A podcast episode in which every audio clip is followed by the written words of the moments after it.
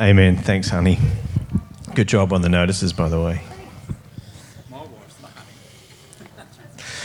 Well, good morning, everybody. I'm Johan, um, one of the leaders here. It's a uh, privilege for me to be sharing a few thoughts with you this morning. Um, thanks, Julianne, for what you shared, and Kate. Um, really awesome. It's, essentially what I'm saying, but I'm just going to take a long and convoluted way to say that what they've already said. Um, so just nod and smile, humour me this morning.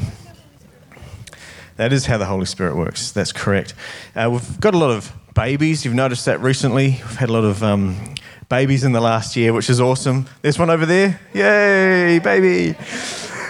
And uh, and it, it, reminded me of this story I've heard. You may have heard this, but um, I'll read it out. It's called Life After Delivery. In a mother's womb, there were two babies. Uh, we, had, we had twins here as well, so um, they're not here this morning, I don't think. One asked the other, do you believe in life after delivery? The other replied, Why, of course. There has to be something after delivery. Maybe we are here to prepare ourselves for what will be later. Nonsense, said the first. There is no life after delivery. What kind of life would that be? The second said, Well, I don't know, but there will be more light than here. Maybe we'll walk with our legs and eat from our mouths. Maybe we'll have other senses that we can't understand now. The first replied, That's absurd. Walking is impossible, and eating with our mouths, ridiculous. The umbilical cord supplies nutrition and everything we need, but the umbilical cord is so short that life after delivery is to be logically excluded. The second insisted, Well, I think there is something, and maybe it's different than it is here. Maybe we don't need this physical cord anymore. The first replied, Nonsense. And more, moreover, if there is life, then why has no one ever come back from there? Delivery is the end of life and on the after delivery, there is nothing but darkness and silence and oblivion. It takes us nowhere. Well, I don't know, said the second, but certainly we will meet Mother, and she will take care of us. The first replied, Mother? You actually believe in Mother? That's laughable. If Mother exists, then where is she now? The second said, Well, she's all around us. We're surrounded by her. We are of her. It is in her that we live, and without her, this world could not and would not exist. Said the first, Well, I don't see her so it's only logical that she doesn't exist. To which the second replied, Sometimes when you're in silence and you focus and you really listen, you can perceive her presence and you can hear her loving voice calling down from above. Neat little story, isn't it? And it's, uh, it's all the more poignant. We farewelled one of our family members this week, um, the beautiful Heather, uh, who'd been battling uh, for a long time against cancer. And she went to be with Jesus. And there's a lot that we don't understand about that process, and it's okay to have questions in that time.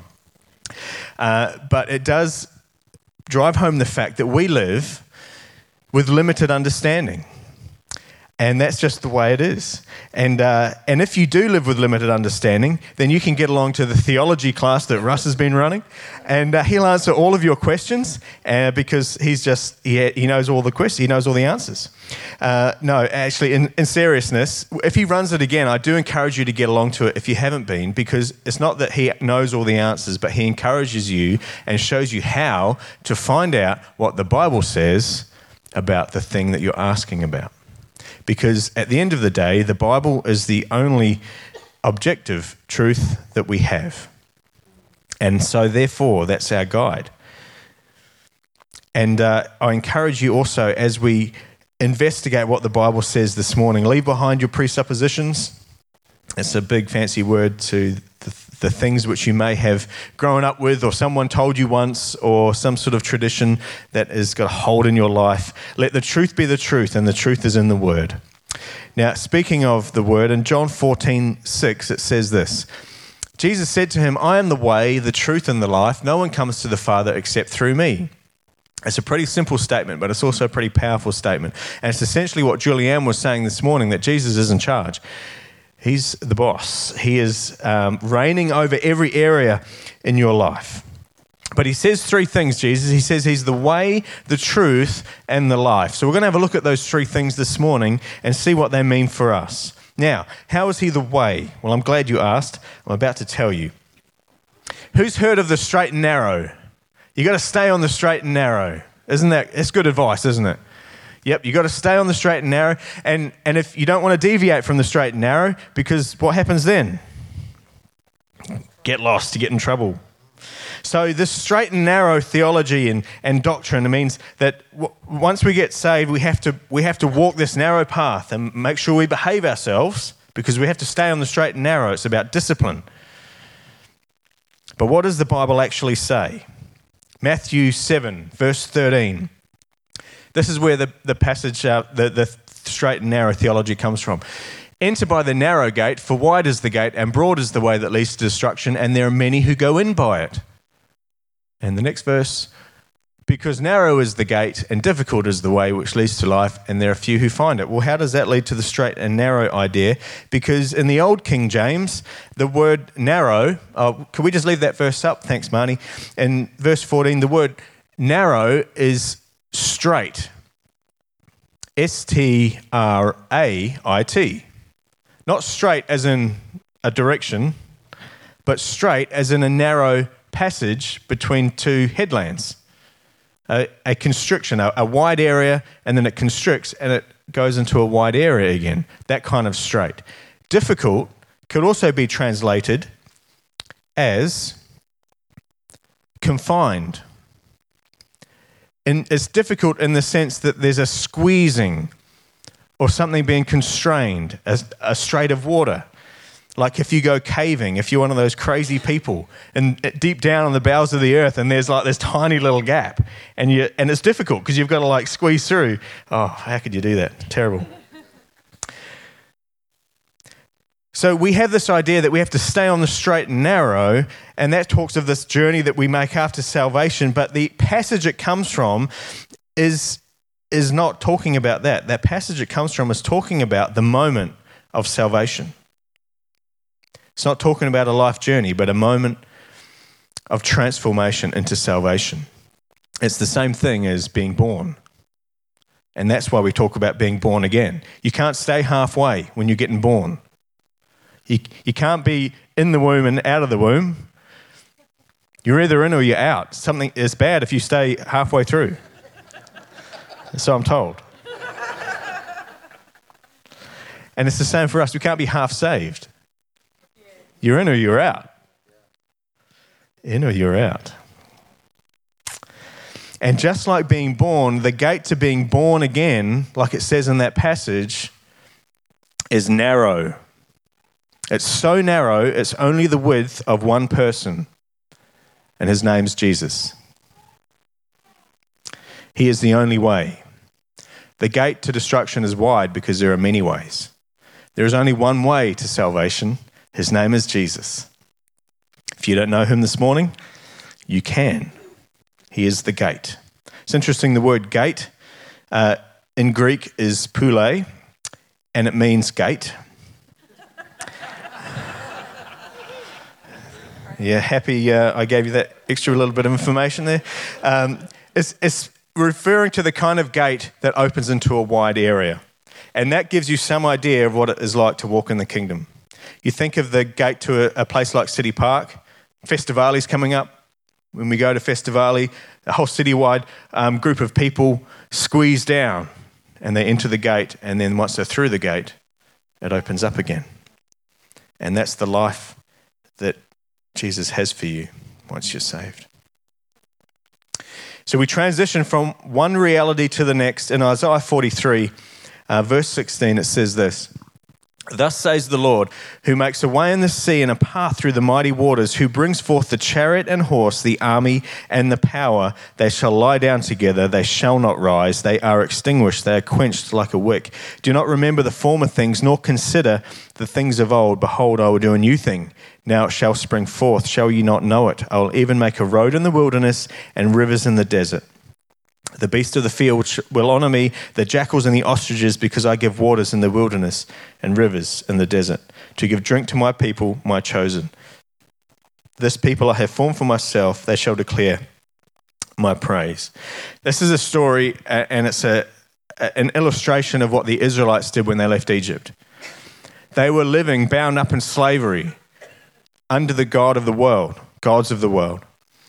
And they entered through a place of restriction, constriction, through the Red Sea. They couldn't go to the left or the right. They had to pass through into a place of relationship and walking with God. So it's a picture of our salvation. They move from slavery and oppression into a new thing. They're doing, in, doing a new thing. It's trusting and following God. So in verse 18, it says, Do not remember the former things, nor consider the things of old, because when you get saved, you're being saved into something new. There's something new for you. And in verse 19, it says, I will do a new thing, and it shall spring forth. Shall you not know it? We are to be sustained in this new life by the Holy Spirit. God will make a way in the, a road in the wilderness because He makes a way where there is no way for you now that you're saved. He, he brings rivers in the desert which means he brings life to those dead places, which Julianne and, and Kate spoke about this morning. So, in the process of salvation, we receive Jesus and we're saved, and then we start to learn how to walk with him and trust him. And this is what the Israelites had to do as well. They, they went from slavery and oppression, and they went through, and they were on the other side. Now they're in a new life, and they had to learn how to walk with God and trust Him. Numbers 13, um, verse 1, Moses says, or the Lord spoke to Moses, saying, um, Send men to spy out the land of Canaan, which I am giving to the children of Israel. From each tribe of their fathers you shall send a man, everyone a leader among them. Is that all I've got? That'll do. Um, you get the idea. So they're on the other side and they've got the promised land in front of them and the Lord says, Go and, and send out some spies. And so the spies go. And, and if you've been around church for a while, you know what happened. Uh, the spies go and they come back, each with two different perspectives. One side saw an enemy that was too strong. One, most of the spies saw an enemy that was too strong. And Caleb and Joshua saw an abundance of life and favor two different perspectives. It's important, people, that we align ourselves with God's perspective. What does He see should be the same as what we see. You see, the people, they were told not to rebel. Uh, in, in verse 14, uh, sorry, chapter 14,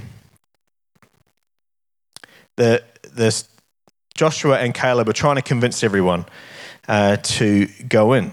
And so in verse 7, they spoke to all the congregation of the children of Israel, saying, The land we passed through to spy out is an exceedingly good land. Come on, guys, it's great. If the Lord delights in us, then he'll bring us into this land and give it to us, a land which flows with milk and honey. Only do not rebel against the Lord, nor fear the people of the land, for they are our bread. Their protection has departed from them, and the Lord is with us. Do not fear them. And so the people wanted to stone them with stones. Well, that's a reaction, isn't it? They said two things don't rebel and don't fear. And they did both. And so the Lord could no longer lead a people or create a nation who refused to follow him and trust him. And the house of Moses were the only ones left who were still following the Lord and trusting him. But Moses appeals to God for mercy because God wanted to start again. he was going to say, Right, I'm going to kill all these guys. I'm going to start again with you, Moses. Moses, hang on a minute which reveals Moses' heart of love and compassion for God's people, which is why I believe the Lord chose him to be in that position. And we see that throughout the story of Moses. But God agrees to um, God agrees to spare the people, but chooses to raise up a generation of people who have a lifestyle of trusting and following Him. And in that moment, the journey became more important than the destination. They were about to spend 40 years in the wilderness. You see, God had taken them out of Egypt, but now He had to take the Egypt out of them. The Israelites passed through the Red Sea. They were saved out of bondage, but it was only the beginning of their journey. See, we're saved in a moment. We pass through that gate into salvation in a moment. It could be your moment today if you're not already saved. We're saved from our sin. We get to go to heaven, but don't forget now we get to know Him. And that is a miracle and that's also the beginning of this process of becoming more like Him as we know Him. And that process is only completed when He comes again. You see, Jesus is the way, the truth, and the life. How is He the truth? Well, His truth is speaking into our life, revealing things that need to change, and transforming us into his likeness. We're born with our sinful nature intact. It doesn't matter what stage of life we get saved, we all have to wage war against our flesh, which is trying to drag us back into sin. I'm going to do now what no preacher should ever do, uh, and that is to read out the doo doo passage. In Romans 7 15, here we go. Let's all read it together. For what I am doing, I do not understand. For what I will to do, that I do not practice, but what I hate, that I do. If then I do what I will not to do, I agree with the law that it is good. But now it is no longer I who do it, but sin that dwells in me. For I know that is in me, that is in my flesh, nothing good dwells for to. to will is present with me, but how to perform that is what is good I do not find. For the good that I will to do, I do not do, but the evil I will not to do, that I practice. Is that the end? Please let that be the end. Now, if I do what I will not to do, it is no longer I do, but sin that dwells in me. Is that the end? Okay, we'll finish it there anyway. so, if you can make sense of this passage, uh, I'll paraphrase it. We, what our spirit wants to do, our flesh does the opposite.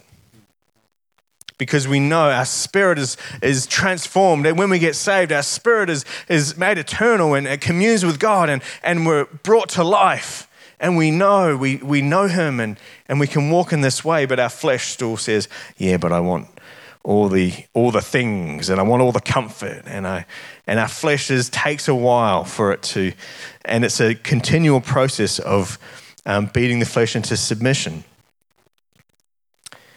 that's uh, the difference between justification and sanctification. You see, when we're transformed in that moment of salvation, we're made just, and that the guilt from our sin has been taken away. But our flesh becomes more Christ like by a process of victory over the enemy, which is sanctification. We are being transformed in that we are reducing the dominion of sin in our life. So these Israelites, they had the opportunity to inhabit the promised land, but they weren't ready because they required more process. See, God knew that the difficulties they were going to face in occupying that land required them to have faith in Him.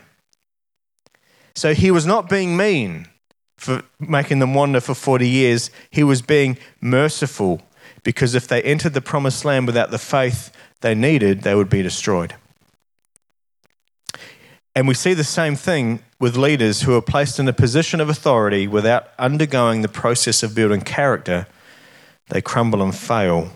And that's why we believe it's always important to appoint leaders based on character, not gifting. You see, gifting based leaders try and operate out of their own strength or gifting when challenges arise, but character based leaders have learned to rely on Jesus, especially when the going gets tough. So Moses tells all of the Israelites, hey, this is the plan. This is what's, what's going to happen. We're going to build character for 40 years. We're going to raise up a new generation who that's all they know to trust in God. And that generation's going to be mighty and powerful with God on their side to take the promised land. And the guys uh, who had gone in to spy out the land thought, ah, well, actually, that sounds harder than just taking the land. So let's just take the land. I mean, God said we could take it, right? So let's just go. And, and Moses says, no, that is a bad idea. Numbers 14 39 says, Then Moses told these words to all the children of Israel, and the people mourned greatly. And they rose up early in the morning and went to the top of the mountain, saying, Here we are, and we will go up to the place that the Lord has promised, for we have sinned. And Moses said, Now why do you transgress the command of the Lord? See, the Lord's doing something different now. For this will not succeed. Do not go up, lest you be defeated by your enemies, for the Lord is not among you. Anyway, they go up and they get defeated because the Lord wasn't among them. Who's seen that movie, A Few Good Men? You want the promised land? You can't handle the promised land. Okay, cross that one out. There's no, unfortunately, there's no shortcuts to character. Sometimes we think we know better and we try and shortcut the process, but God is growing fruit in us. Fruit takes a while and it can take some pruning as well. It's interesting, also, just an interesting aside there to note that the reality that these spies spoke about the Canaanites being too strong for them actually came to pass. Because they were attempting to fight battles in their own strength, the Lord was not with them. Be careful what you agree with, because it often comes to pass. Agree with God's truth. Hebrews 12 Verse 12 Therefore, strengthen the hands which hang down and the feeble knees, and make straight paths for your feet, so that what is lame may not be dislocated, but rather be healed. As we go through life and we build character and we experience things and we go through seasons which are difficult, we experience victory and growth in our life through the process. And it is our responsibility as a body to make paths for those who are lame to be healed. You see, if you've called yourself added to this church, and it's so exciting to see every time we, we do an added, um, how many people stand up here and say, Yes, Jesus is calling me here to make this church my home. Well, guess what? There's a reason why you're here. If Jesus has added you here, then there's a reason why he wants you here because Jesus adds to his church. You see, there's areas in your life, if you've been added, that God has given you strength or victory over, which has often been born out of a season of hardship. That you now get to make paths for other people who are struggling through those same places that the Lord has led you through. Psalms 23, verse 4 says this for even though I walk through the valley of the shadow of death, I will fear no evil, for you are with me. Your rod and your staff, they comfort me. You see, this verse is spoken from a place of victory. If you have walked through the valley, then find people, have a look around, see who else is in the midst of it still, and encourage them. Don't fear. Jesus is with you. Keep moving. You can do it. Come on. You see, we're all called to minister. It's not um, Tim's job or Steve's job or the upfront leaders, if you've felt added to this church, we're relying on you. Like Russ mentioned a few weeks back, if you're looking for a church where you sit and receive, don't add yourself here. Oh, he said it in a nice way. But maybe, maybe you are undergoing a process and we've we've had this word spoken over our church, and it's still a mandate for us as as we um, move forward that we that people who have felt that they are dry bones are being brought back to life. And if you're in that process, that's okay. But guess what? Even in that process, other people can be encouraged from your testimony. And that's a quick plug there. Then, if you don't know how to give your testimony, get along to the testimony workshop. There you go. But if you don't feel you can, oh, I can't minister, well, that's all right. None of us can minister in the way that Jesus can minister. Thankfully, he lives inside of us. So, Jesus is the way, he's the truth, and he's also the life. How is he the life? Well, let's have a look at what happened to Peter when he walked on water. This is such a good story. They're in the boat. They see this dude walking on the lake in the distance, and they're like, "Oh my goodness, who's that in the distance? Is it a ghost?" And then they, and Jesus is like, "No, I'm not a ghost. Come on, come out. Um, it's just me." And, and Peter said, "Well, if it's you, call me out there." And Jesus says, "Okay, then, come on out." And Peter gets out of the boat, and he walks on the water, and then he looks down and goes, "What am I doing? This is not logical. This is not." normal, and he, what happens? No, you're jumping ahead, Paul. You're too, you're too clever. He starts, he starts sinking. And then we'll have a look at um, verse 31. Immediately, Jesus stretched out his hand and caught him.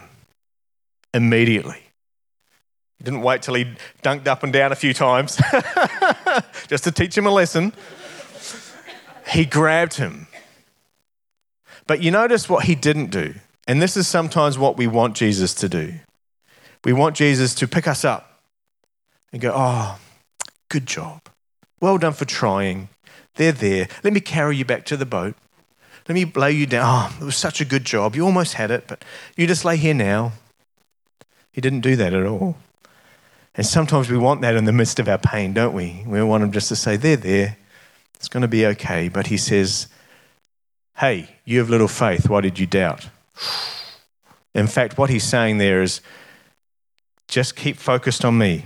Keep your eyes fixed on me. Keep your eyes fixed on me. We will get through this. Saves him. And guess what? Peter walks back to the boat. He overcomes, he walks through the challenge because he keeps his eyes fixed on Jesus.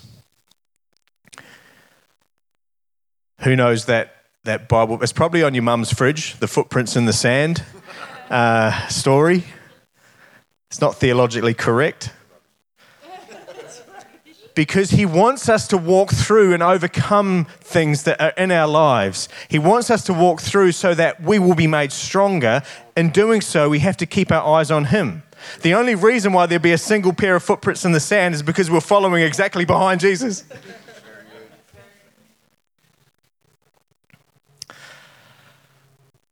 And I know it's not always what we want to hear because sometimes we're hurting or in pain and we look to find things that justify our pain and make us feel comfortable in our pain. Uh, I broke my arm when I was a kid.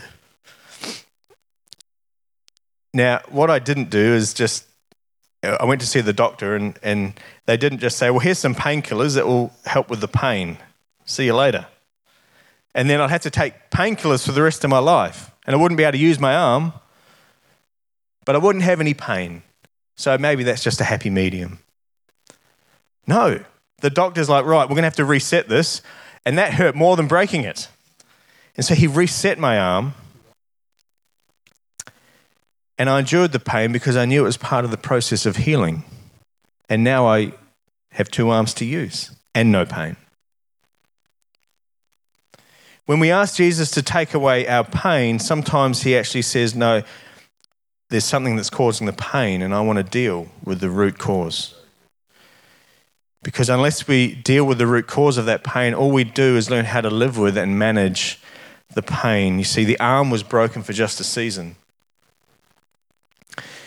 Um, we had um, the lovely Anne sitting over there shared a, a, beautiful testimony in our home group just last um, fortnight that she feels she's moving from a winter season into a spring season. And when you're in the midst of winter, it seems like it can go on forever, doesn't it? We get to sort of September, it's like, oh, winter's never going to end. But look now, it's spring. It did, it ended. And so when you're in a season, it will come to an end. Springtime is just around the corner. So if you find yourself with recurring difficulties or pain and can't seem to get a breakthrough, maybe, just maybe, you're treating the symptoms. Let's bow our heads. Jesus, we thank you that you are the way, the truth, and the life. If there's areas in our life where we feel that we just can't get breakthrough, would you show us right now, even, what is the root cause? because we know you want us to be free. You're not into pain management, you're into healing, you're into freedom. Jesus, I also ask that you encourage those who are going through those times, those seasons where it's difficult. That you would open their eyes to who else needs to hear their testimony of struggle and victory even the small victories as they, as they uh, go through those times, that they can be an encouragement to others. And I pray for those who haven't met you yet today. Today they would find out that you are the way, the only way. Isaiah 35 Strengthen the weak hands and make firm the feeble knees. Say to those who are fearful hearted, Be strong, do not fear. Behold, your God will come with vengeance. with the recompense of God. That means whatever the enemy's stolen from you, God will repay. He will come and save you. Then the eyes of the blind shall be opened, and the ears of the deaf shall be unstopped. Then the lame shall leap like a deer, and the tongue of the dumb sing. For waters shall burst forth in the wilderness and streams in the desert. Thank you, Jesus, that you are the way to salvation, the truth to set us free, and you are life and abundance. Amen. Right, we're going to finish it there this morning. If uh, you want prayer for anything, then there'll be people here who would love to pray for you. Uh, remember that the challenge for us is not just to be hearers of the word, but doers. So if something has been stirred in you this morning, do something about it. Um, grab someone who looks spiritual and get them to pray with you. Uh, but otherwise, have a great week. And uh, just remember keep your eyes fixed on Jesus. Amen.